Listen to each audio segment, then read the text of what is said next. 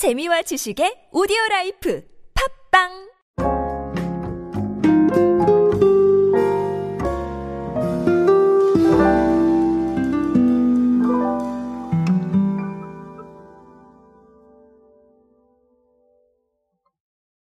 트렌드에 맞는 변화 그리고 그 변화를 통해서 새로운 것들을 바라보는 네, 이런 부분들을 위해서 제가 사실 이 오디오를 진행을 하고 있는 거죠. 어, 그래서 여러분들께 많이 말씀을 드리고 있는데 어, 최근에 또 하나 좋은 사례가 보여서 제가 소개해 드리려고 합니다. 오늘은 트렌드에 적응해 나가고 있는 사례 하나와 함께 의미하는 바를 알아보도록 하겠습니다. 안녕하세요 여러분 노준영입니다. 디지털 마케팅에 도움되는 모든 트렌드 이야기로 함께하고 있습니다. 강연 및 마케팅 컨설팅 문의는 언제든 하단에 있는 이메일로 부탁드립니다. 중구의 CJ 제일제당 센터의 1층에 CJ 더 키친이라는 곳이 있습니다. 가보신 분들 많을 거예요. 근데 이게 기존 오프라인 cooking class 공간이 존재를 했는데 이 부분을 디지털 cooking 스튜디오 형태로 리뉴얼을 했습니다. 그래서 핵심이 뭐냐 하면 라이브, 레코드, 클라우드, 플레이 이렇게 네 개의 공간인데 라이브가 가장 핵심적인 공간입니다. 여기가 뭘 하냐면 카메라와 모니터, 그 다음에 조명 이런 것들이 설치가 되어 있어서 라이브 방송 및 송출이 아주 용이한 환경입니다. 레코드는 live commerce에 특화된 방송 스튜디오용 주방이고요. 클라우드는 뭐 레시피를 찾는 공간이고 그리고 플레이는 아이들을 위한 공간인데 어린이 대상 cooking class뿐만 아니라 식문화를 경험하는 네, 이 환경을 만들어 놨습니다. 그래서 뭐 여러 가지로 좀 변화가 있는데 어, cooking live class 같은 경우는 월 10회 이상으로 확대를 하고 소비자들한테 공간을 대여하는 프로그램도 진행할 방침이다. 뭐 이렇게 얘기를 했습니다. 어, 여러 가지 사실 이야기를 드릴 수 있을 것 같아요. 물론 이 사례는 우리한테 아주 완벽하게 들어맞는 사례는 아닌 게 일단 CJ 제일제당은 자본력이 있는 큰 회사고 그래서 우리가 이렇게까지 적용을 하긴 좀 어렵지 않나라는 부분을 생각하실 수도 있을 것 같은데 트렌드적인 측면을 한번 봐야겠죠.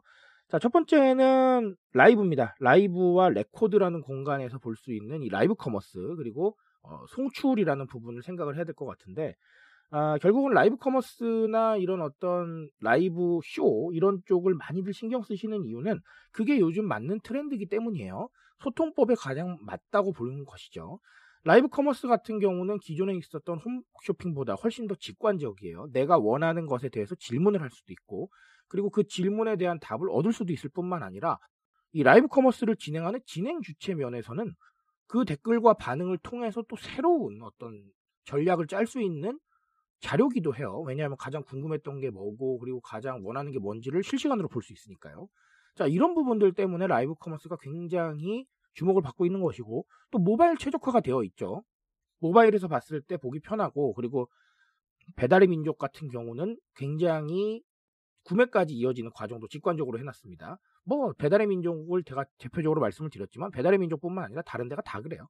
자 그러다 보니까 어, 정보를 얻고 또 정보를 공유하고 정보를 즐기고 그리고 그 정보를 통해서 구매하고 이 과정까지가 매우 직관적으로 형성이 되어 있다라는 것이죠.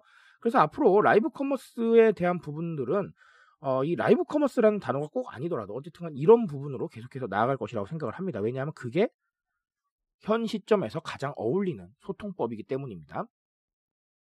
과정을 줄여주고 편의성을 높이고 자, 이런 직관적인 소통에 대한 부분들은 꼭 이런 라이브 커머스뿐만 아니라 다른 SNS 컨텐츠라던가 우리가 일반적으로 하고 있는 디지털 마케팅 프로젝트에서도 반드시 신경을 쓰셔야겠습니다. 그리고 라이브 커머스 같은 경우 이제 접근성이 많이 좋아졌어요. 그래서 어, 꼭 시도해 보셔야 되는 부분이 아닌가라고 생각을 합니다.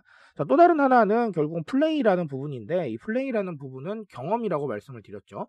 어, 저는 경험에 대한 걸 굉장히 중요시하는 사람입니다. 이 경험이 직접 경험일 수도 있고 간접 경험일 수도 있어요.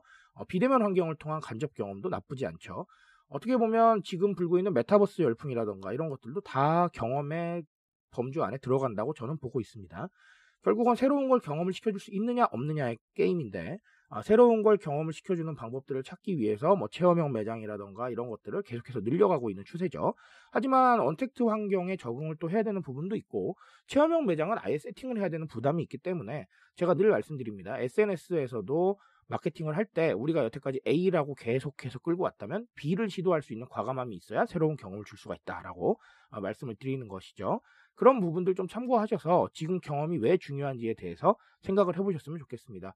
의미 있는 경험이 계속 이어지면 SNS 인증으로 네, 발전하는 경우가 많습니다. SNS에 일증하게 되면 우리는 바이럴 효과를 거두는 것이죠. 이런 부분에 대해서 본질적인 고민을 해보시기 바라겠습니다.